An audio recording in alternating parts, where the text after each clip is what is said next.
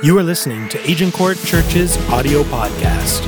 For more information on Agincourt Church, including service times, how to connect, and campus locations, please visit our website at onechurch.to. Listen, Skip the Small Talk has been a series on prayer, and we've been trying to skip all the small talk and fill it with real talk about prayer. And today is going to be no exception. But let me review a little bit of where we've been before we launch into where we're going. If you've been with us these last number of weeks, you have certainly heard us say on more than one occasion that prayer is primarily it's a relationship tool. It is primarily about a relationship. Is primarily about a relationship with God. The goal of this series was not to help you get your prayers answered. It wasn't to help you unburden yourself, although prayer does incredible things there. But that is not the end game. That's not the end goal. The end game and the goal is Jesus. It's Jesus. It's primarily a relational tool that God has created so that we, you and I can go deeper in our relationship with Jesus. It's a conversation. It is a talking to God and conversing and communicating and listening, because communication is also listening, right? Yeah, somebody's elbowing someone right now. When you communication is also listening. So the goal is Jesus. Uh, here's what I've noticed over the years as a pastor some people who want to have a closer relationship with Jesus, but what they end up doing is something that I saw in elementary school.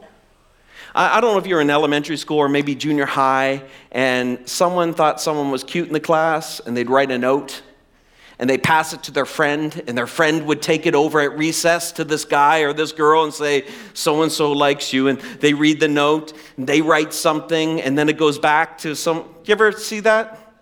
Yeah, I was never that popular to actually have that happen to me, but I did see it happen. And the notes would get passed, and some people build a relationship of communication with God by note passing. They get somebody else to pray for them. They come to someone else and say, Hey, could you pray to God about this? And they're passing notes between them and God instead of going to God directly. If you see the truth of Scripture, it's pretty powerful. You can, you can, I don't care who you are, you can talk to God. You can actually have FaceTime with God. You can talk directly to him. You don't have to have a go between anymore. And this idea of communication and deepening our relationship with Jesus is so central. That's why the Apostle Paul would say things in the Bible that when I was younger, I thought, like, that's crazy. He'd say things like this pray without ceasing. And my literal mind would go like this like, how do you do that? Lock yourself in a room, never socialize, pray all the time, you don't eat. How do you pray without ceasing? But what Paul was saying is really this hey, don't stop communicating with God because communication deepens your relationship with Him. You know what it's like in any earthly relationship, any relationship you have in your life. If you stop communicating, what happens? Well, you sabotage the relationship. It begins to suffer. It begins to break apart. It stagnates. Here's the thing though some people think prayer is you got to get a whole new language, you got to dress yourself up different. This is what the Bible teaches about prayer. Prayer is this fact, and this is the fact about you and God. And if you're brand new here, I'm glad you're here, but you need to know this God wants you. God wants you just the way you are. He wants us to come to Him, not the prom version of us, all dressed up and looking nothing like ourselves. He wants you just being yourself. When you talk to Him, you talk in the same way you talk to others. There's the same rhythm. He wants you just as you are. See, in a world that only wants the filtered version of you, the dressed up version of you, here comes God and He says, No, I want the real you. I want the real you. And we get to, through prayer, build this relationship with God through conversation. Now, we learned this a few weeks ago, but I don't care what relationship you have in life. If you're struggling with a relationship with a child or with a spouse or a colleague at work or, or a friend at school, these things and the content of this conversation, it'll fix that one, but it also is primary and important to deepening our relationship with God. We deal, dealt with this in week one adoration. Every healthy relationship has adoration. That, you know, the short of adoration is adore. So basically, you, a colleague at work, listen, it's at some point you're expressing, hey, you're a great guy. Yeah, I, I, I like you. Or, or to, to someone that's even closer, like, you know, I love spending time with you. You're, you're awesome. And there's elements of adoration in healthy relationships where you express that. Now, it's not that you feel it, right? It's like I've met people over the years. Well, she knows I love her. I feel it. But if you don't express it, I'll, I'll, leave it right there. So, adoration is important. It's key. It's in a relationship with God, it's talking to Him and saying, God, you're awesome. You're amazing.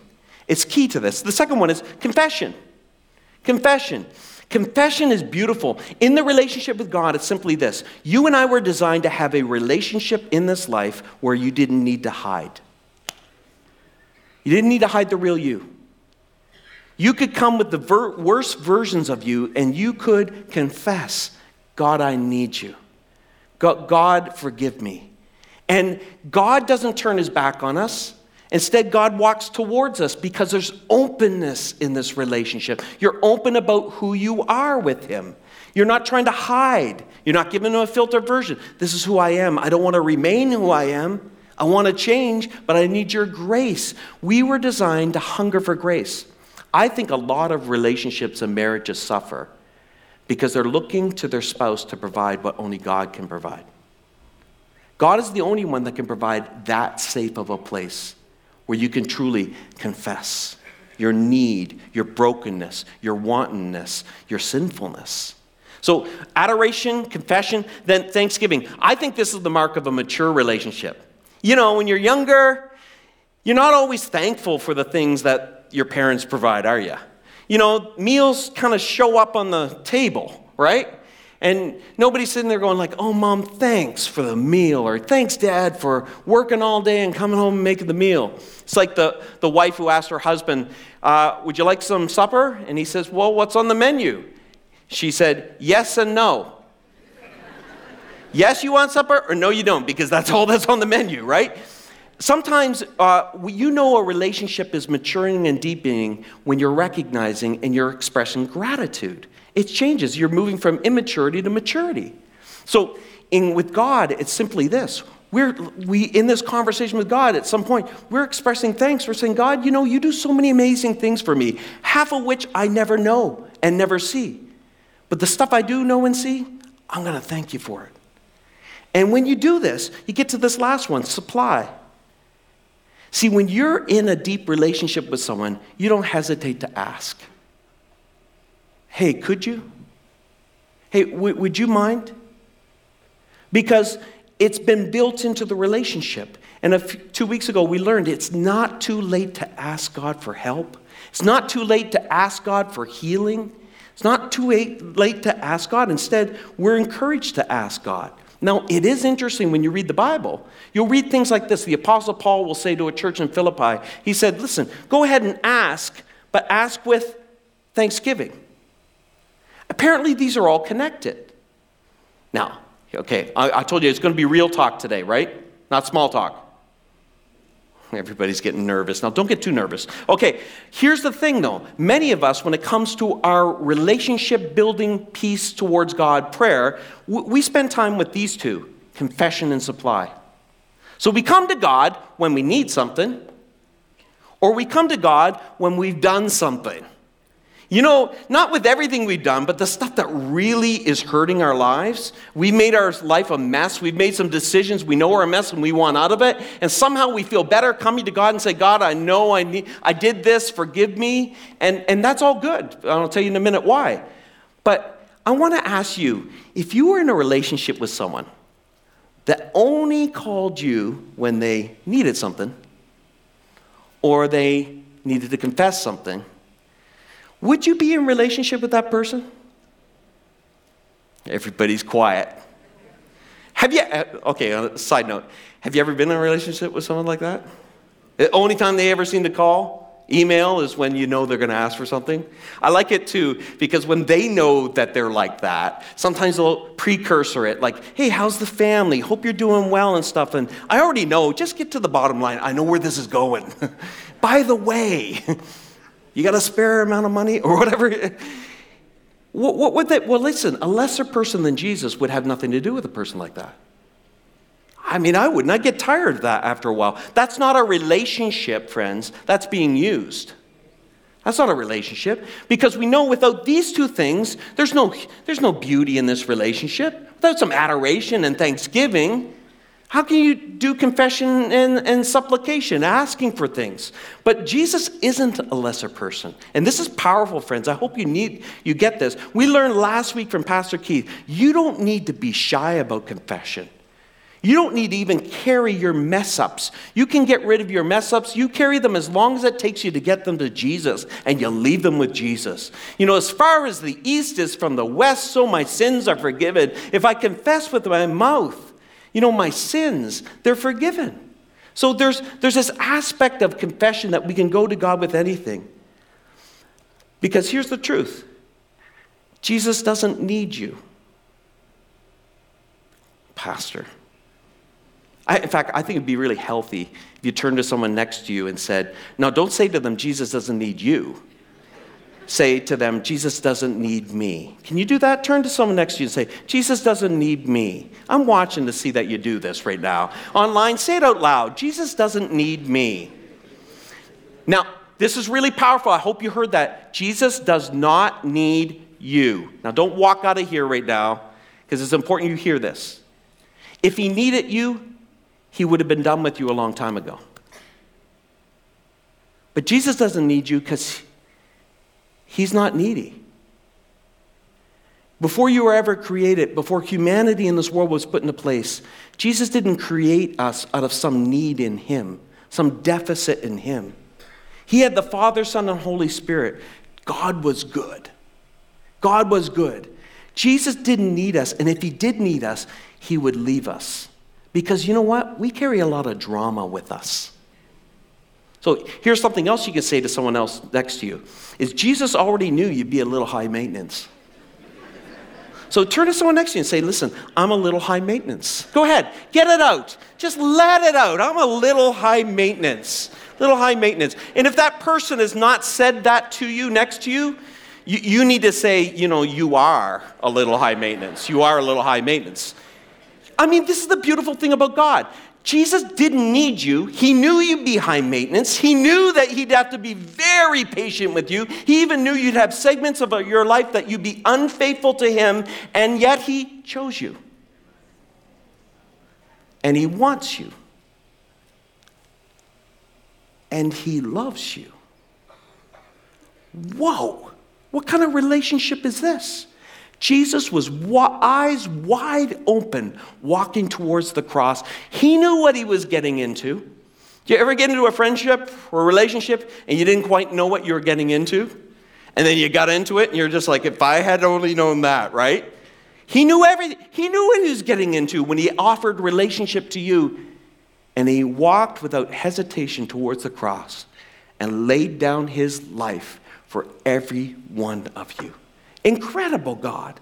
Incredible God. That's why Pastor Keith and I want so desperately for you to grow in prayer so that your relationship can deepen with the firmest foundation you'll ever experience in this life. And his name is Jesus. Jesus. So it's prayer's all about that relationship. There's a second aspect, and this is what we're going to talk about today. It's also about the kingdom. It's about the kingdom that God's will would be done on earth as it is in heaven. And prayer is powerful, and you're going to hear that today. Because God has designed prayer primarily as this relationship tool to grow deep in our relationship with God, with Jesus. But He's also designed it as a tool by which He's chosen to release His power in us and through us through prayer. Through prayer. So, if you read the Bible, you notice all the stuff that happens in the Bible is done through relationships. It's filled with relational language in the Bible. Pretty interesting. So, this is really important you catch this. So, you, will you'll, you'll see in the be- very beginning, God creates the earth. And who creates it? Well, Father, Son, and Holy Spirit. They're all there in the creation narrative. They're working together in relationship. You notice this as we learned in week two, as Pastor Keith was talking to us, that we can call him Father relational language. Why? Because we have been adopted into his family. He calls the church in the New Testament the bride of Christ. He likens himself to being like a husband and the church like being a bride, that intimate relationship with him. That's how he it's characterized in scripture. Throughout the Bible, it's heavy on relational language because God chooses to work through relationships. Side note, that's why it matters so much how we treat each other. That's why so much of the Bible is committed to helping us build better relationships with each other, because God inhabits relationships. So it shouldn't surprise us that God chooses to use the body of Christ to be an agent of change in this world to restore his creation. Shouldn't surprise us at all. It's not, you know, this last week, and this is a tough note, but Probably all of you got the same alert I did. And you know, they're looking for a little girl, 11 years old. And then it's followed up quickly with something like they found her. Okay, good. I can sleep tonight.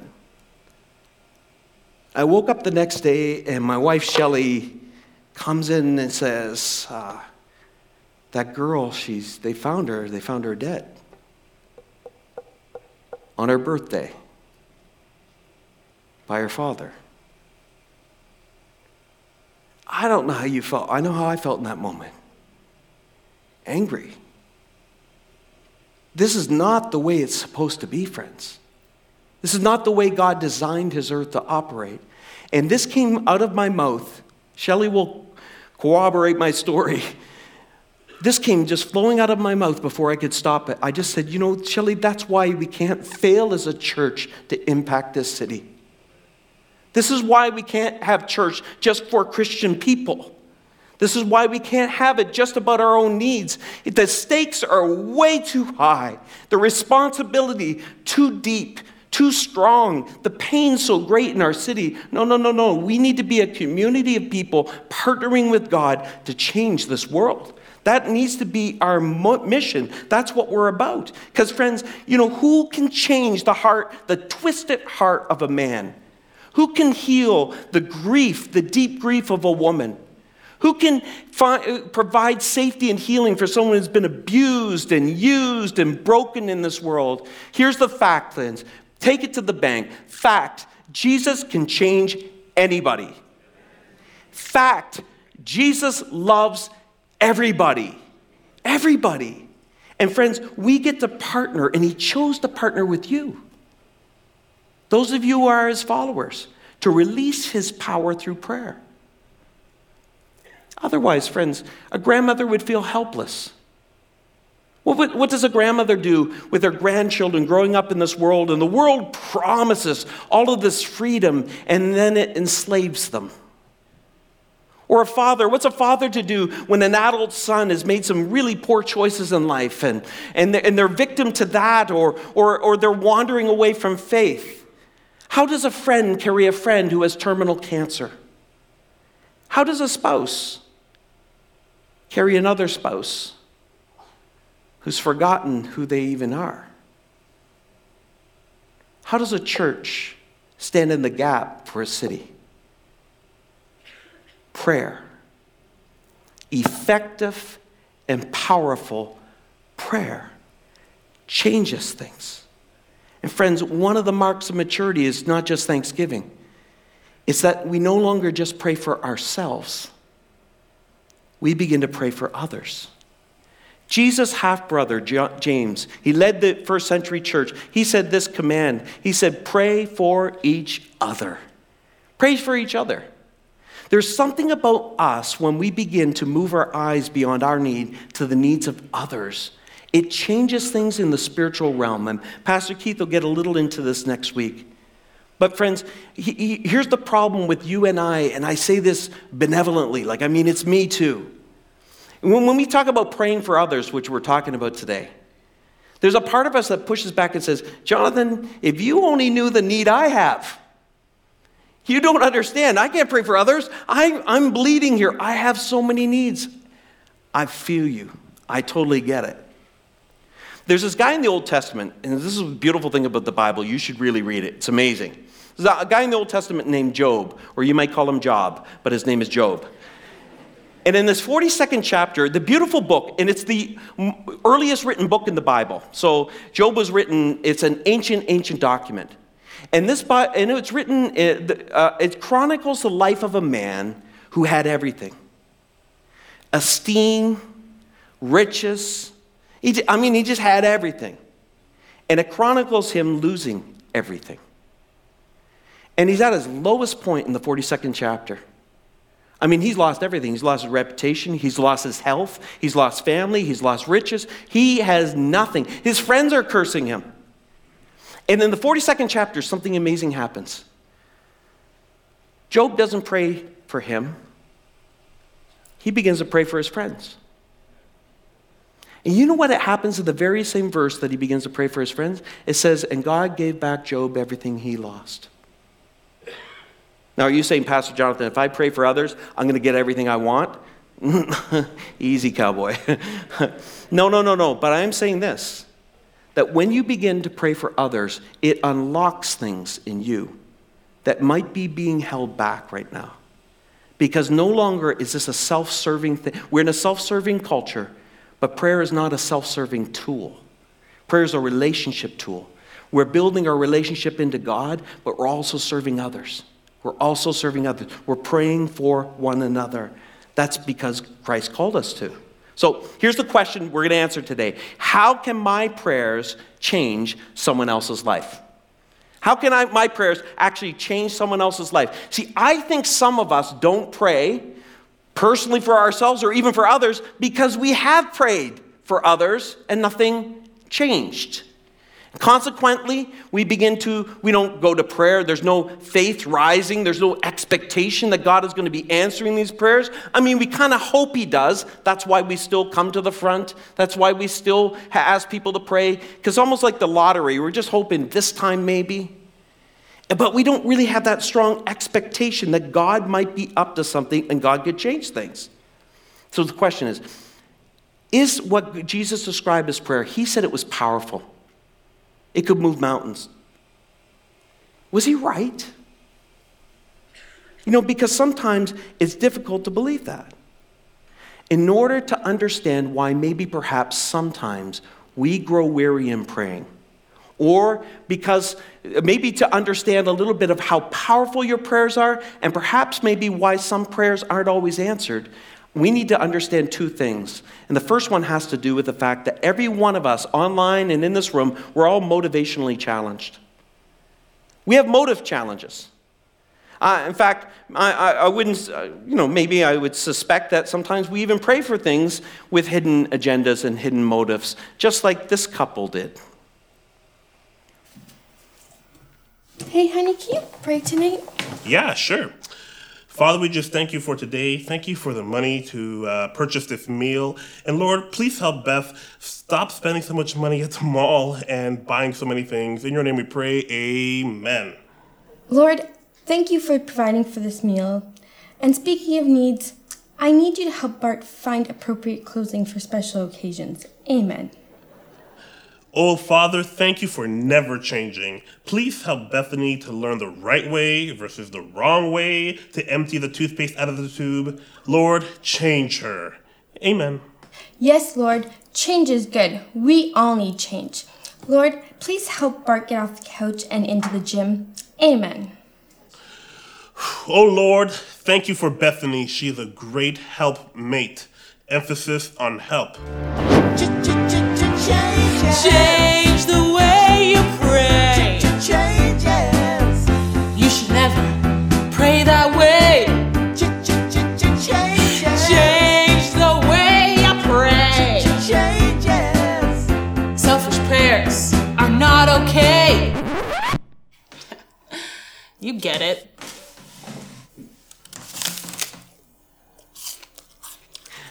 Motives matter. Motives matter when we pray. In fact, Jesus' half brother James, he said it this way, and it's pretty startling what he says. He says, When you ask, so when you're praying, you do not receive because you ask with the wrong motives. That you may spend what you get on your pleasures. Apparently, motives matter a whole lot when it comes to prayer, not only for others, but even for ourselves. See, God will never give you something that's bad for you. No matter how much you ask, He's not going to give you something that's bad for you. Uh, are you, you okay if I do a little real talk here? Everybody gets really quiet. Listen, God loves you too much. He's a good, good father. That's who He is. And He's not going to answer selfish or wrongly motivated prayers that'll, in the end, damage you. In fact, here's the truth you can take to the bank God gives you what you would have asked for if you knew everything that God knows. God gives you, when you come to Him, He gives you what you would have asked for if you knew what He knew. He will never give you something that will harm you. Sometimes, friends, we have all kinds of mixed motives. Uh, sometimes it plays out a little differently. Sometimes God, the next one, sometimes God gives us what we are after, even though He won't always give it in the form that we ask for. Uh, so I was thinking about this week. I was thinking about how many times God hasn't given me something, and it was probably good news in the long run. I, I was thinking about, um, I think it's difficult when you're struggling and you're looking for relationships in life. Maybe you, you love that when Jesus says, ask and you will receive. And so you say, God, I ask, and I know I will receive that beautiful person right over there. And sometimes God loves us so much, He knows that sometimes we want something. And if He ever gave it to us, it would become more important than Him. And so He has the pause button on until you deepen your relationship with Christ. Why would He give you something, even a good thing, if it would take you away from Jesus or distract you or cause you to take Jesus from the top shelf now that you got your need met and you put Him down here and put that person up there?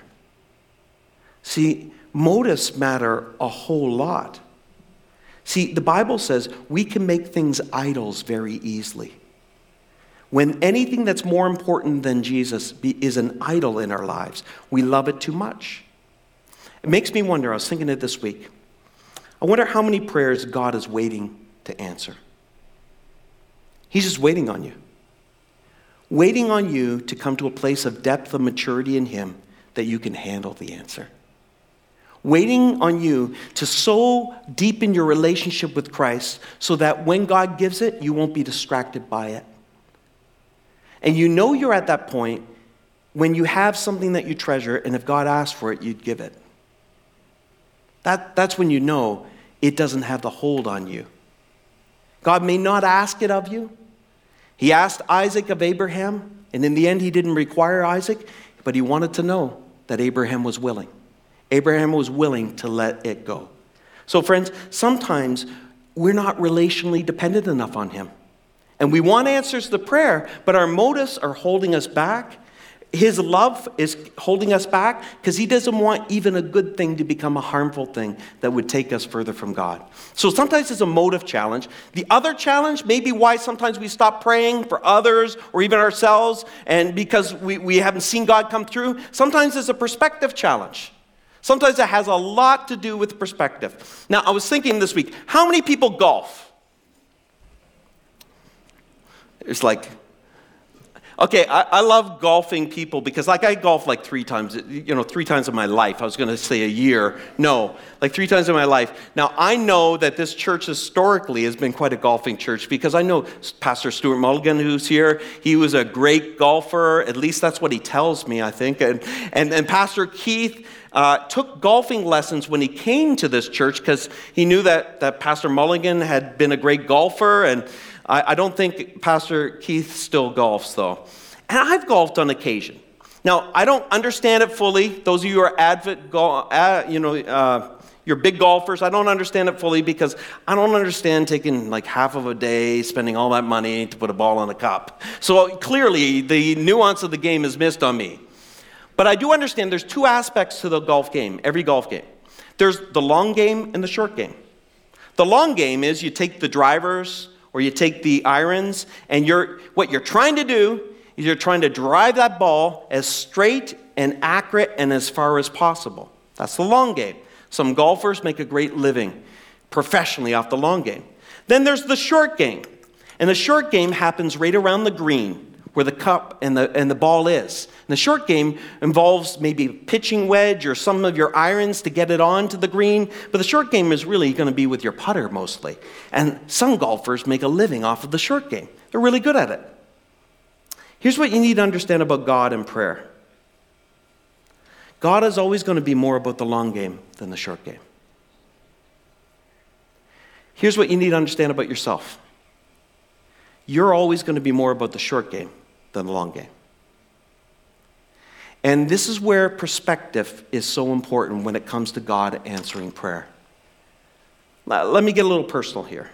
I'm a parent, uh, like some of you in this room. And I've had seasons in my life as a parent where I felt great measures of anxiety. Because you can't control your kids the older they get, and nor should you try, really. But I've had moments where I'm watching one of them make a, a bad decision or some choices in life, and I'm praying for that to change, and I'm in their face and I, there's some anger probably with it, and anxiety and worry, and I'm concerned for them. And it was in one of those moments I felt like God spoke to me, friends. And it wasn't an audible voice, but I knew it was God. And I felt so challenged because it was a, a particular season, uh, a, a, a, particular son at that time, and, and I was worried about choices and decisions in life, and I was letting it rule me. I was losing perspective. And God, God challenged me because I knew in that moment I was so concerned about the short game. So concerned about the short game. I felt like God said this to me. I felt like, Jonathan, you want him to putt better right now. But what if some short term pain is exactly what he needs to become more reliant on me Maybe some of the hardship that his decisions will make right now will wake him up to the truth of me. And I felt this as clear as I felt anything. I am way more concerned with your son's soul and eternity than I am on his light and momentary trouble and hardship. It's the long game, not the short game. But I only see the short game, so I'm worried. You make this bad decision, their whole life is going to go aside. And so what do I do? Well, I ratchet up the pressure. That's what I do. A good father does, right?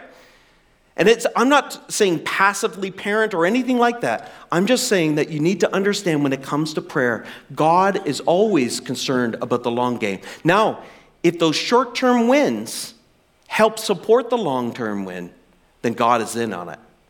If the short term win would make you less dependent on God, so that somehow you gain the world and lose your soul, then God's not in on that. He won't have anything to do with that.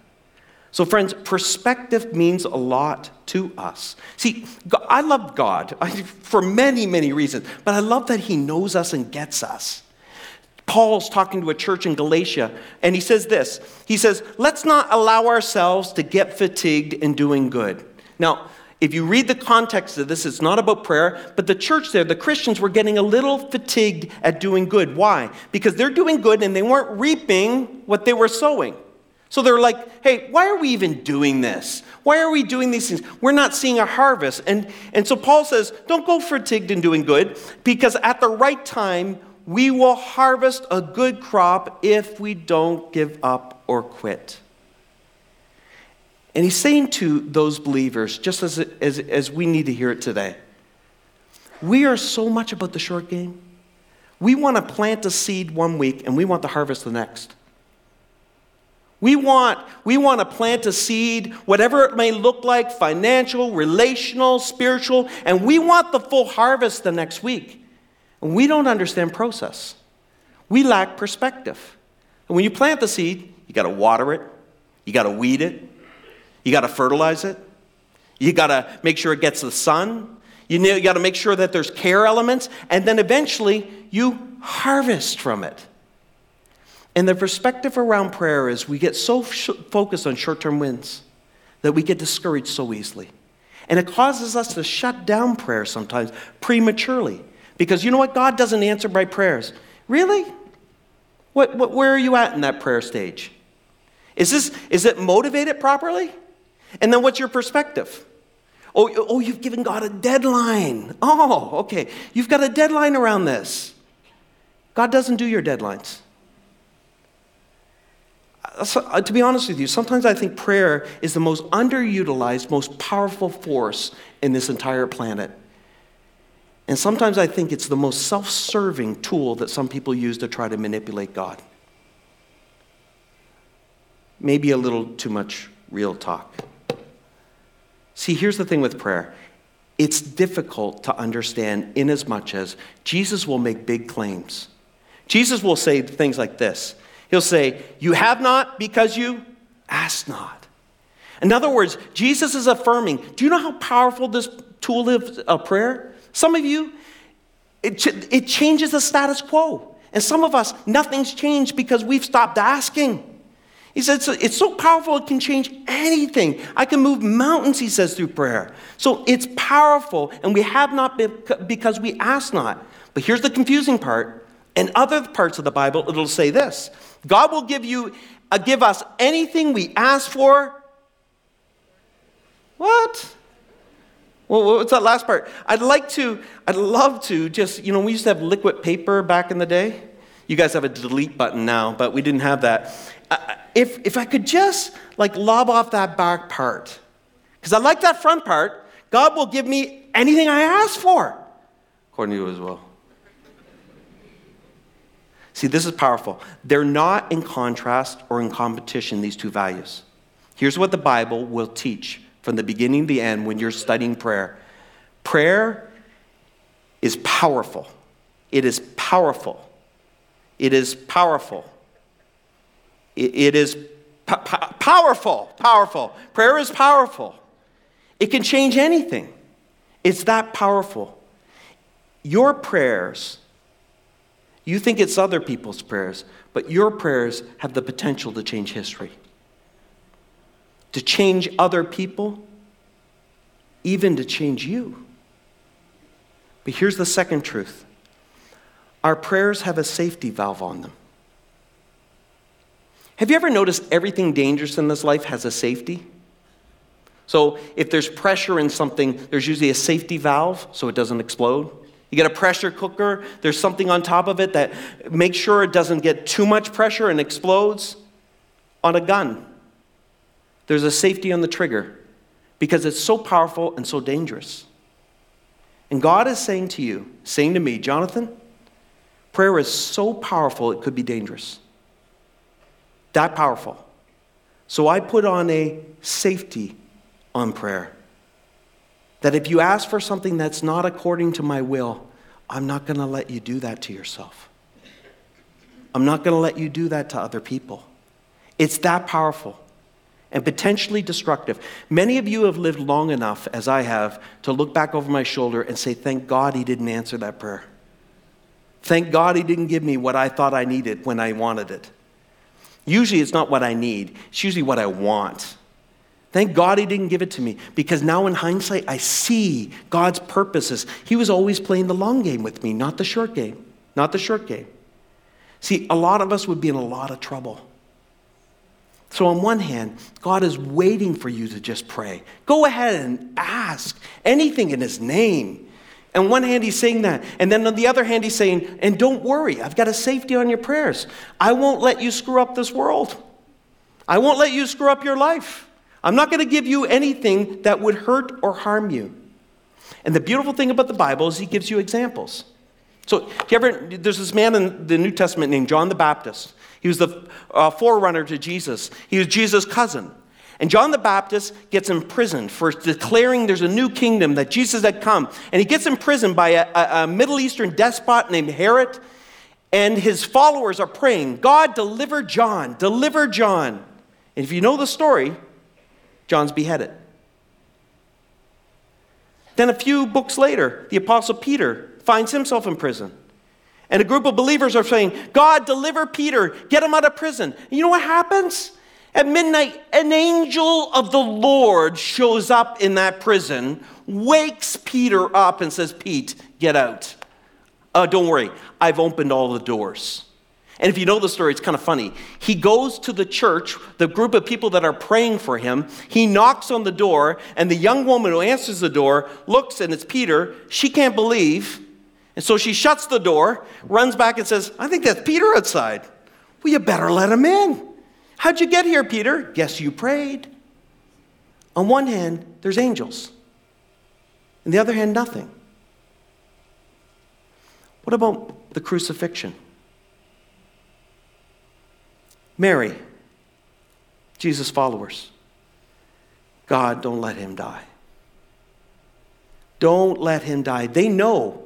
They have the right perspective. They know that he can do so much good in this world. He, all he did was bring good. All he did was heal people, raise them from the dead, teach them, love them, care for them, notice them. Look at all the good he could do. Don't let him die.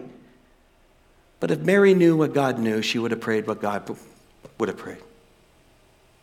See, she lost in the short game a son. And I can't imagine how painful that would have been. What she didn't know is she was gaining a Savior. Not just her, the entire history of humanity was gaining a Savior. See, friends, perspective matters. Perspective matters when we pray because God is about the long game, not the short game. Here's a truth that I have found true in my life. And you know, friends, you can dial in on YouTube or anywhere you want and find a preacher who'll tell you you'll get whatever you ask. And they'll teach you to manipulate God. And don't worry about your motives. Give more money so you can get more money. And Jesus would say, Don't bother giving if you can't give cheerfully out of relationship. If you can't give because you love me and you want to help others love and you want to do that out of obedience and relationship, you don't need to do it then. Don't do it. But you can find people that will tell you this, but this is real talk from the scripture. And here's, what, here's the truth that you'll see over and over in your life as you journey with God. You either get what you prayed for or you get something better. You get something better even though in the short term it could look a whole lot worse. Mary got something better than she could ever imagined. But in the short term, it looked worse than she imagined. In the short term, it even looked a bit like a nightmare. But God had something bigger at play, something grander at play, something much more important at play. Many of us suffer because we have a motive challenge or a perspective challenge or both. So here's how I'm going to end. Uh, Jesus prayed, and I want you to see how God answered his prayer. And I want you to see yourself in the person of Jesus. In John chapter 17, it's a really intimate moment. He prays for his disciples, and then he prays for every one of you in this room and online. Very interesting what he prays. He says this in John chapter 17. He says this Holy Father, he's praying to his Father before he's crucified and ascends to heaven. He says, Can you say it with me? Protect them. Protect them by the power of your name. While I was with them, I protected them and kept them safe by the name you gave me. So Jesus is petitioning God. He's in this relationship with God the Father adoration, confession, thanksgiving, supply. And here, here in this moment, he asks God, God, and it's his Father, he knows him intimately. God, protect them. Did God? Peter was crucified. Stephen was stoned. John was isolated on the Isle of Patmos and died in isolation. But he did protect them.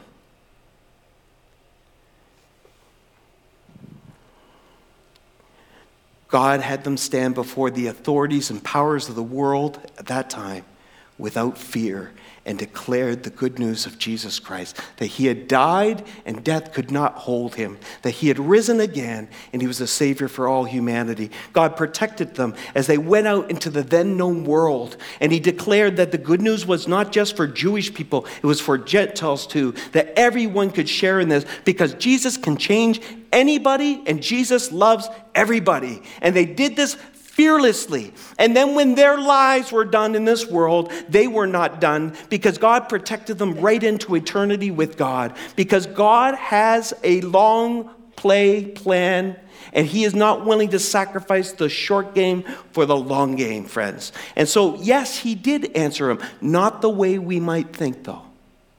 The beautiful thing is, Jesus doesn't stop praying there, he actually prays for you. It's interesting, it says this in verse 20 My prayer is not for them alone. I pray also for those who will believe in me through their message. And he says this Father, I want those right in this room, right online. I want those you have given me to be with me where I am and to see my glory. Here's the truth, friends. If you're in relationship with Jesus, you are richer than you could ever imagine.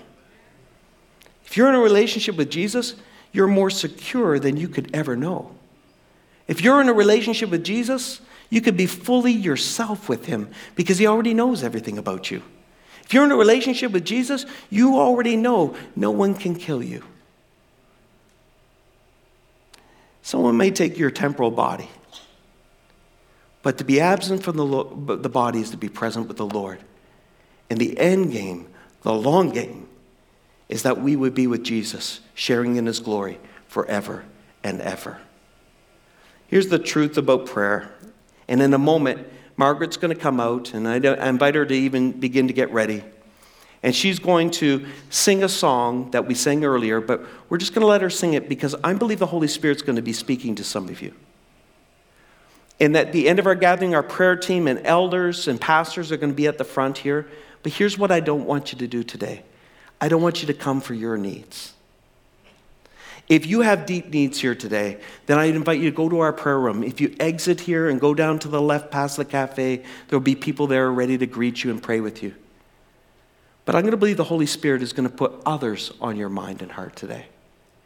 And some of you, you are going to come to the front to find a point of agreement and faith and expect that people's situations and lives are going to change because you prayed. I like what G.K. Chesterton says. He says this We are taller when we kneel. Let's pray. Father, we thank you for the work of Jesus. God, half the time we don't even really know what we need. We think we do.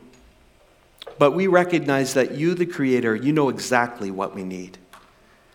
And so in this moment, God, we bring the needs of others before you. And Holy Spirit, I pray right now you would lay on the hearts and minds of everyone in this room and online someone very specific. Might be someone they're related to, might be someone they work with, go to school with, might be a neighbor, but God, would you lay someone on their heart? And God, we know that part of the maturation process is we begin to intercede for others. So, Holy Spirit, we're going to allow you to speak to us in this moment so that when we pray for this other, we'll know what to pray. So, Holy Spirit, guide our thoughts right now. Identify someone and then help us understand what you want in their lives. In Jesus' name, amen. Make sure you don't miss a message by subscribing to this podcast. All creative content and production for this podcast is provided by the One Church creative team.